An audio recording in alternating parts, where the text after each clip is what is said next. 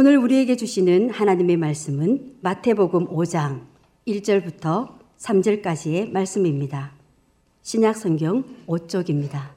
다 함께 한 목소리로 봉독하겠습니다.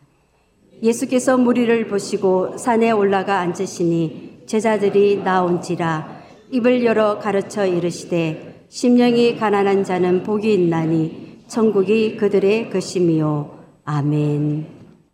오늘날 우리 한국교회가 위기에 처해 있다는 주장에 대해서는 아무도 이의를 제기하지 않습니다.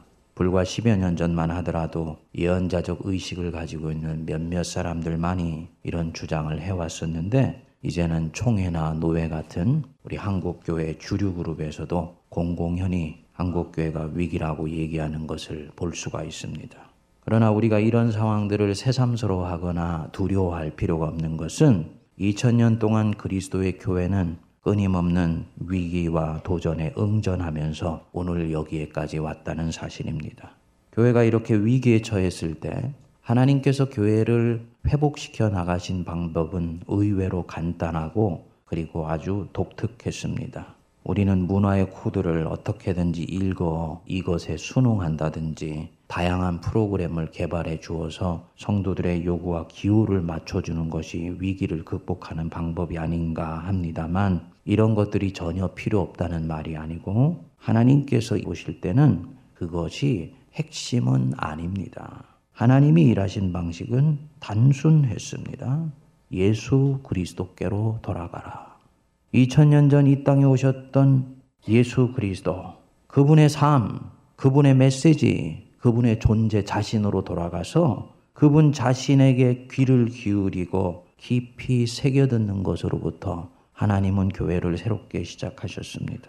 그래서 예수께로 돌아가서 그분의 말씀과 삶에서 영혼의 샘물을 길어 올린 사람에게는 회심과 변화가 일어나게 되었고요. 그 사람들이 성령의 불덩어리가 되어서 교회를 정화하고 또 세상의 교회의 능력을 다시 보여주는 그런 역사가 일어나도록 만들었습니다.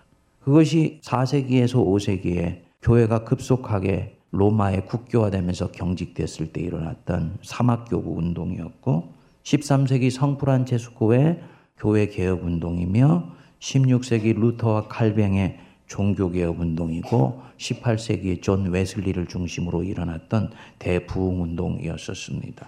저는 이 낡고 어떻게 보면 이 고루해 보이기까지 하는 바로 이 방식이 한국교회의 오늘의 위기를 탈출하는 데 있어서도 유일하고도 가장 강력한 해답이라고 믿습니다. 본래는 그리스도의 몸노릇을 똑바로 하기 위해서 만들어 놓은 교회의 제도나 행정이나 전통이나 관행이나 다양한 종류의 리더십이 우리도 모르는 사이에 교회의 주인이 돼버리고 예수 그리스도는 온데간데 없어져 버렸다는 것입니다. 그렇다면 문제 해답도 교회의 주인 되신 예수님 자신으로 돌아가서 그분께 직접 듣고 반응하고 변화되는 길밖에 없는 것이지요.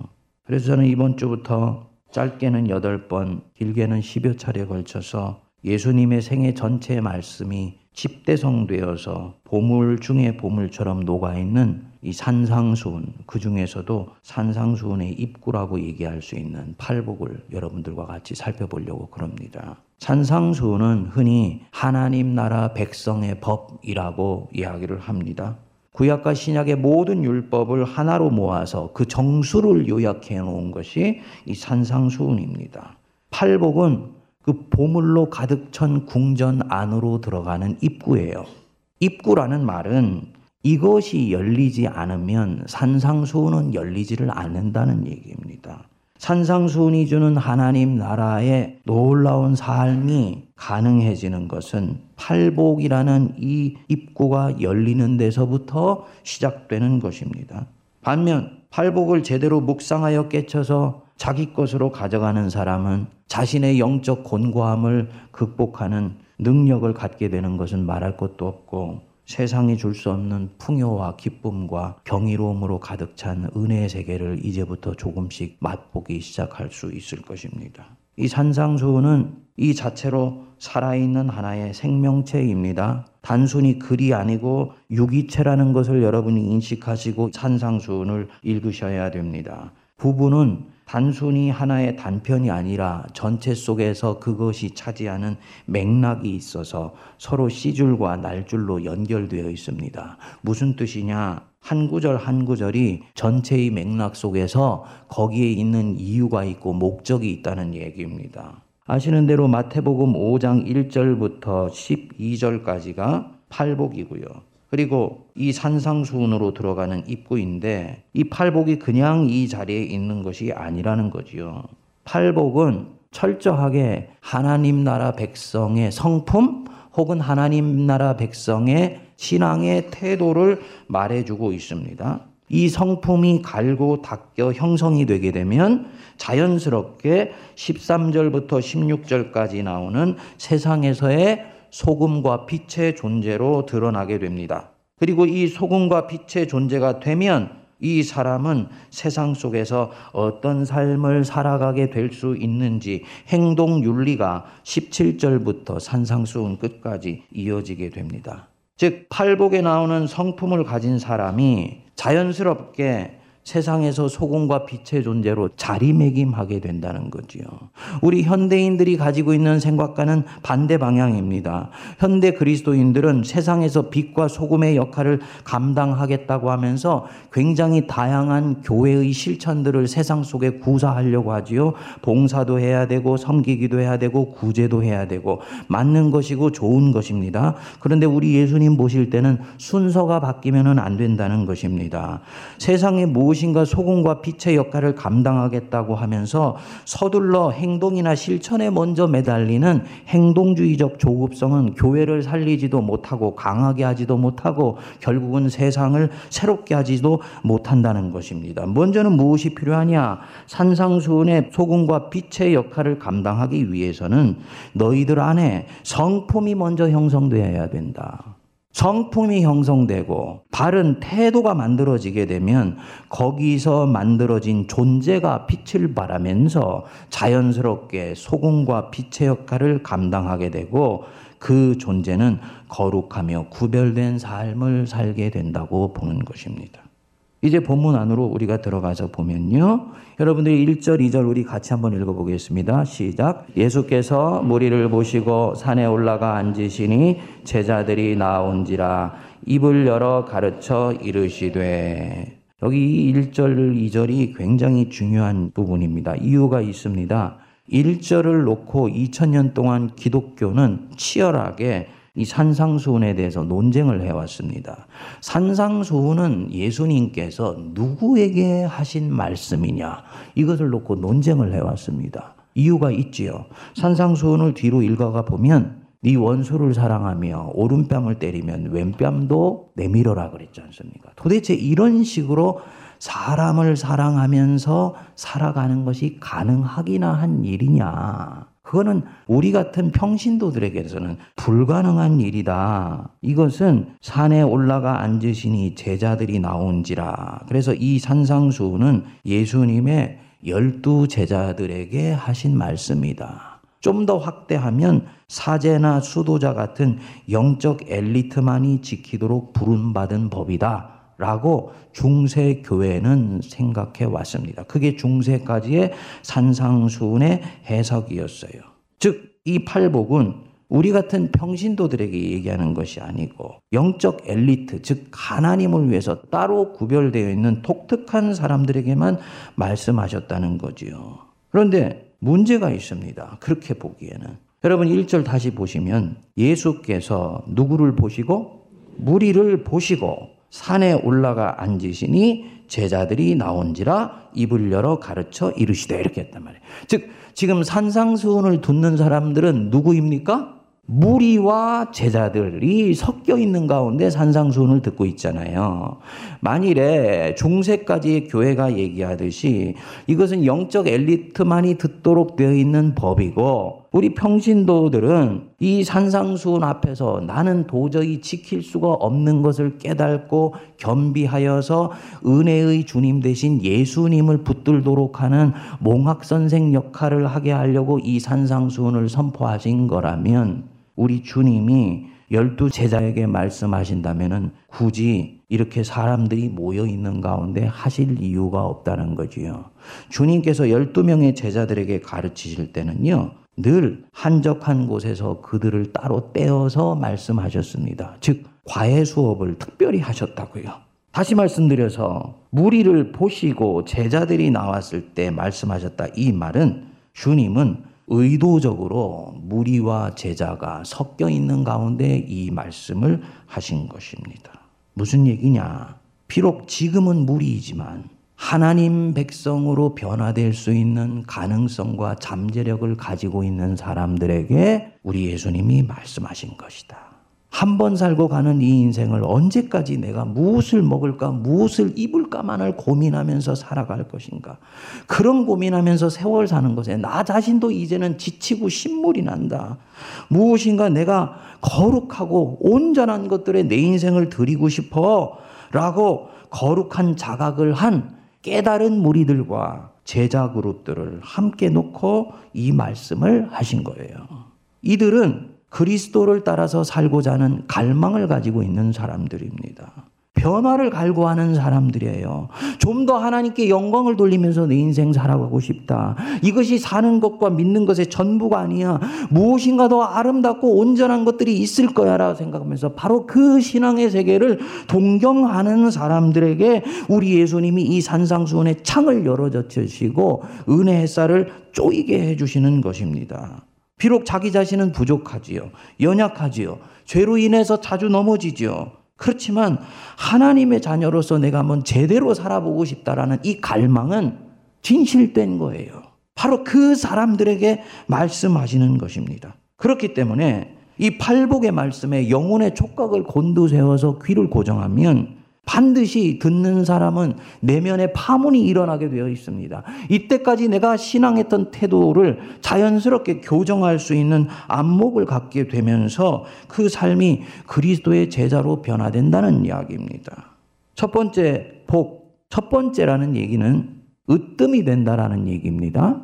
나머지 일곱 가지의 복을 쌓아 올라가는 토대가 되고 기초가 된다는 말씀입니다. 가장 중요한 복이고 가장 본질적인 복이고 대단히 소중한 복이라는 얘기입니다. 그게 바로 오 장 삼 절의 첫 번째 복, 일복입니다. 우리 같이 한번 읽어볼까요? 시작! 심령이 가난한 자는 복이 있나니 천국이 그들의 것이며 심령이 가난한 자는 복이 있나니 헬라어로는 마카리오이 호이 푸투코이투 푸뉴마티 마카리오이 복되도다 이런 말입니다. 복되도다. 히브리어로는 에제르라 그러는데요. 생명이 충만하다.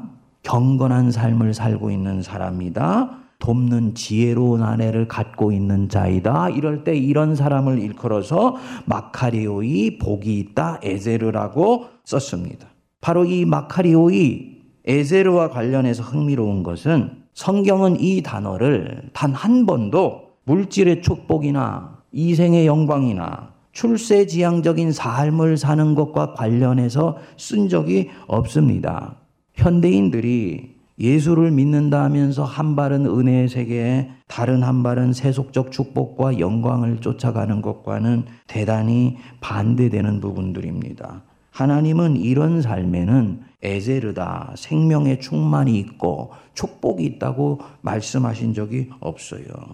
성경에서 얘기하는 축복, 마카리오이, 복되도다 하는 이 말씀은 그런 것이 있건 없건 하나님과 동행하는 삶을 추구하고 살아가는 사람, 그 사람이 마카리오이, 복이 있는 사람입니다. 복이 있는 사람은 악인의 꾀를 쫓지 아니하며 죄인의 길에 서지 아니하며 오만한 자의 자리에 앉지 아니하고 오직 여호와의 율법을 즐거워하여 그 율법을 주야로 묵상하는 자로다. 이게 마카리오예요. 복이 있는 사람입니다. 하나님의 백성입니다. 당연히 이 사람은 이 악한 세상에서 이 삶을 살아가면서 역경이 있어요. 고난이 있습니다. 예수를 믿는데 나는 고난이 없다. 그 예수를 지금 잘못 믿고 있는 것입니다. 역경과 고난이 예수를 믿으면 있지요. 그런데 그 역경을 푸념하지 아니하고 하나님과 또다시 동행하면서 극복하는 거예요. 그리고 이 산상수훈에 나오는 의의를 세상에서 실현하려고 하는 사람, 복이 있는 사람이고요. 그 사람을 일컬어서 성경은 선한 사람이라고 얘기를 하는 것입니다. 이런 복과 비교해보면 저와 여러분들이 얼마나 잘못된 인생관의 토대 위에 우리의 신앙을 쌓아가고 있는지요. 또 이 산상수훈에서의 복은 특정한 성품 혹은 특정한 태도를 가진 사람을 가리킵니다. 예수님 당시에도 오늘날과 마찬가지로 돈, 명예, 권력을 가진 사람을 일컬어서 사회는 통념적으로 복이 있는 사람이라고 불렀어요. 이천 년 전 예수님의 시대나 지금 시대나 세상은 별반 달라진 바가 없는 것이지요. 그런데 예수님은 이 복에 대한 통념을 뒤집어 엎으신 것입니다. 하나님이 내게 물질의 복을 주셨어. 하나님이 내게 건강의 복을 주셨어. 그것은 예수님이 말씀하시는 마카리오이가 아니에요. 그 물질을 가지고 어떻게 사는 성품을 가지고 있느냐. 이게 마카리오의 결정적으로 중요한 부분입니다. 그 건강으로 어떤 삶을 사는 성품이 되어 있느냐, 어떤 신앙의 태도를 갖고 있느냐, 이게 마카리오의 기준이 되고 복의 기준이 되는 것입니다. 진정한 복은 마음이 가난하고 자신을 애통히 여기고 남을 긍휼히 여기고 마음이 청결하고 순수하며 화평을 추구하고 의를 위하여 핍박을 받는 사람이다. 이런 사람이 하나님이 생각하시는 복된 사람이고 성경이 말하는 복된 삶을 사는 사람들입니다. 이 사람은요, 돈이 많습니다. 그러나 그것을 복이라고 생각하지 않습니다. 그것을 하나님과 그분을 위해서 쓰려고 하는 성품을 가질 때 이 사람이 복이 있는 사람인 것입니다. 힘과 권력을 갖고 있어요. 그것은 복될 가능성이 많은 것이지 복은 아닙니다. 그것을 자신을 위해 쓰지 않고 연약한 자를 보호하며 하나님의 의의를 위해서 사용하는 사람들, 그 사람이 복된 사람이고 복이 있는 사람이에요. 예수님 뜻을 쫓아 사는 것 때문에 여러분 스트레스들 많으시지요? 예수님 말씀 따라 살려고 하면은 스트레스가 와요. 안 믿는 사람들은 자기 집 하나 딱 섬기면서 사는데 믿는 사람들은 하나님의 집도 섬기지 않습니까? 그러니까 당연히 힘들고 어렵고 때로는 숨이 차다고요. 그게 스트레스예요. 근데 거룩한 스트레스입니다. 복이 있는 사람입니다. 이런 면에서 성서적 신앙에서는 욕망을 정당화한다든지 부채질하는 기복주의가 들어설 자리가 없는 것입니다. 자, 그러면 어떤 사람이 으뜸가는 복을 가진 사람인가? 푸토코이 투 푸뉴마티. 푸토코이라는 이 말은요, 가난한 사람이다 라는 뜻입니다. 가난한 사람. 그래서 성경이 제대로 번역을 해놓은 거지요. 가난한 자는 복이 있나니. 앞에 것은 아직 보지 말고. 그런데 이 가난한 사람, 푸토코이라는 말은 보통 가난이 아니고 절대 빈곤에 허덕이는 사람을 호푸토코이라고 그럽니다. 다시 말씀드려서 의지할 사람도 없고 재산도 없고 환경도 나에게 있어서는 대단히 외롭고 쓸쓸하며 결국 그것 때문에 기아에 허덕이고 있는 사람. 이 사람이 푸토코이한 사람이에요. 그야말로 구걸하는 사람이라고 얘기할 수가 있는 거지요. 근데 무엇이 그렇게 구걸하는 사람이라고요? 투 푸뉴마티. 영이 구걸하는 처지에 있는 사람. 영이, 심령이 무엇인가를 향하여 타는 목마름으로 구걸하며 애걸할 수밖에 없는 처지에 있는 사람, 그 사람이 복이 있는 사람이다.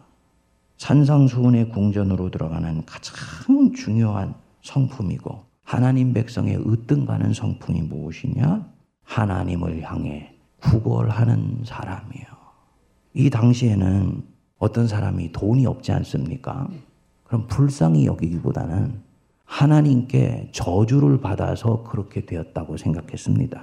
병에 걸리면 긍휼히 여기는 것이 아니요, 지은 죄가 많아서 병에 걸려서 낫지 않는다고 생각을 했습니다.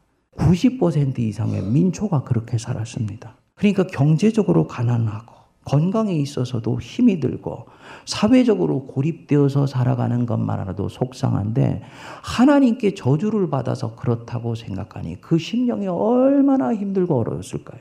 그런데 우리 예수님이 그 사람들에게 찾아오셔서 그렇지 않아, 너희 가난한 자는 복이 있어 라고 말씀을 하신 것입니다. 많은 사람들은 그런 처지가 되면 낙심하지요. 포기하지요. 오늘날도 그런 분들이 많이 있어요. 불과 이십 년 전만 하더라도 나는 열심히 일을 하면 내 집 한 채 장만할 수 있는 그런 미래를 가지고 있다라고 생각했는데 지금은 많은 사람들이 자기 집을 가질 수 있다라는 소망을 이미 포기했습니다. 우리 청년들은 결혼할 생각도 하지 않고 애를 낳을 생각도 하지를 않아요. 이천십팔 년 통계가 나왔지 않습니까? 전 세계에서 최초로 출산율이 영 명대로 떨어졌다고. 자녀를 낳는 것을 두려워하는 희망이 없는 사회가 되었다라고 보는 거지요. 낙심하는 것입니다. 그런데 그런 사람들 중에서 낙심하거나 포기하지 아니하고 바로 이로 인해서 살아계신 하나님을 전심으로 구하며 살아계신 하나님을 애절하게 찾고 간구하는 사람, 이 사람이 복이 있는 사람이라는 것입니다. 이거는 신앙의 역설이에요. 오늘날에도 소망이 없어 보이고 희망이 끊어진 사람 보면 참 인생이 불행한 사람이라고 우리는 생각하지 않습니까? 예수님 보실 땐 그렇지 않다는 거죠. 네가 그 소망을 강제적으로 박탈당한 것 같이, 네 희망이 네 인생 속에서 미끄러 내려져 간 것 같이, 그렇지만 바로 네가 이것으로 인해서 살아계신 하나님 한 분에게 집중할 수 있으니 너는 복이 있는 사람이다 라고 말씀하는 것입니다. 어떤 사람은 다른 종류의 심령이 가난한 사람도 있죠. 이 사람은 현실에서 재물도 만져보았습니다. 권력도 누려보았습니다. 명예도 손에 움켜쥐어 보았습니다. 그런데 그 모든 것 가져보았지만 내 영혼에는 만족감이 없다라는 것입니다. 아, 이것은 나를 결코 구원하지 못하는구나 알고는 비로소 거렁뱅이의 심정으로 하나님을 목말라 하는 사람이 된 사람. 그 사람 심령이 가난한 사람이고 하나님을 애타게 찾는 사람이기 때문에 복이 있는 사람입니다. 천국이 이런 사람에게 임하게 됩니다. 그래서 이 심령이 가난하다는 것을 가장 잘 드러내준 말씀이 시편 사십이 편 일 절 말씀이지요. 목마른 사슴이 시냇물을 찾기에 갈급한 같이 내 영혼이 주를 찾기에 갈급하나이다. 하나님을 향해서 목말라 하는 사람, 하나님을 그리워해요. 그분과 어떻게든지 가까이 있고 싶어 합니다. 그분이 주시는 것 때문이 아니고 그분 자신을 사모하는 마음으로 조금씩 조금씩 조금씩이라도 주님께 더 가까이 가고 그분과 함께 사귀고 교제하고 싶어 하는 사람. 이 사람이 심령이 가난한 사람이고 가장 으뜸가는 복을 가진 사람입니다. 여러분들은 어떠신가 모르겠습니다. 하나님을 향해 목말라 하는 마음, 그거 언제 가지셨었던가요? 게리 토마스라는 미국의 목사님이 있습니다. 하나님을 향한 목마름이라는 책을 쓴 분인데 그 책을 쓰게 된 취지를 이분이 얘기를 하더라고요. 하루는 이분이 빌리 그레한 목사님의 아들과 대화를 나누다가 그 아들에게 제안을 받게 됩니다. 제 부모님을 제가 만나러 가는데 함께 가시지 않으시겠습니까? 가는 길에 비행기 내에서 함께 작업도 하고 우리 부모님과 함께 식사도 하고 그러십시다. 그런데 그렇게 하려면 당신 스케줄을 변경해야 되고 출발 날짜를 변경해야 되기 때문에 아마도 한 팔백 불 정도는 더 내셔야 될 것 같습니다. 이 얘기를 듣고 이 게리 토마스 목사님이 얼마나 가슴이 들뜨는지를 모릅니다. 아, 그렇죠. 빌리 그레한 목사님이면 세계적인 설교자고 목회자이며 모든 크리스찬들이 한 번은 만나보고 싶어하는 그런 분인 거예요. 그분과 식사를 하고 교제를 하다니, 아, 팔백 불이 문제고 스케줄 조정하는 것이 문제냐? 만사를 제껴놓고 스케줄도 바꾸고 돈도 지불을 했는데 그만 그 스케줄이 취소되어 버리게 됩니다. 이 사람의 마음이 얼마나 무너져 내리고 속상했는지 몰라요. 근데 그때 자기 안에서 내면의 음성을 듣게 됩니다. 네가 하나님을 그렇게 찾았던 때가 언제이냐. 온 힘을 다해서 빌리 그레한 목사님 만난다는 생각에 들떠 있었는데 온 힘을 다해 하나님과 가까워지려고 했었던 때가 언제 네가 있었느냐. 그때가 너무나 아련하지 않느냐, 그 얘기였던 것입니다. 미국에 있을 때 제가 자주 가면서 만난 미장원 주인 아주머님이 있었습니다. 이분은 고객인 제가 목사인 것을 알고요. 그때부터는 한 달 동안을 엄청나게 많은 질문을 쌓아놓았다가 저한테 오면 한꺼번에 쏟아내는 거예요. 성경에 대해서 자기가 묵상한 것에 대해서 생활한 것에 대해서 한뜩 쌓아놓다가 제게 묻습니다. 그리고 인터넷으로 또 말씀 좋다는 목사님 테이프를 듣고 듣고 또 듣는다 그래요. 그러면서 저한테 그러더랍니다. 목사님, 그렇게 말씀이 그리워요. 성경을 통해 말씀하시는 하나님이 그렇게 그리워요. 듣고 떠들어도 목이 말라 또 듣고 또 듣고네요. 저 왜 그럴까요? 왜 그렇기는요? 그게 은혜고 축복이죠.